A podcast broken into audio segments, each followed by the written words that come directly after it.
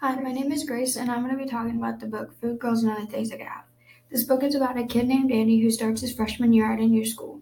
Andy decides he wants to play football. When he tries out for the team, he couldn't do some of the stuff the other boys could do. While he tries out for the, the team, he sees a really cute cheerleader. He tries talking to her in class and finds out that she was the girl from a wedding he went to.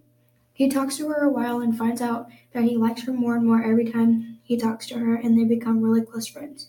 Later on in the book, he gets a spot on the football team. He was proud of himself, but he had to have his parents sign a permission slip. His mom didn't want him to play football.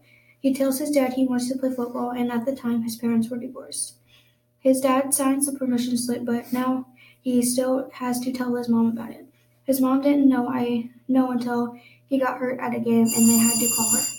She was very mad that he didn't tell her. At this after that, his mom and he couldn't play anymore.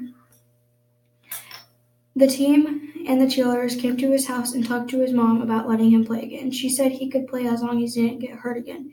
It means a lot to a lot that she that he could play as at his 307 pounds as an advantage in football.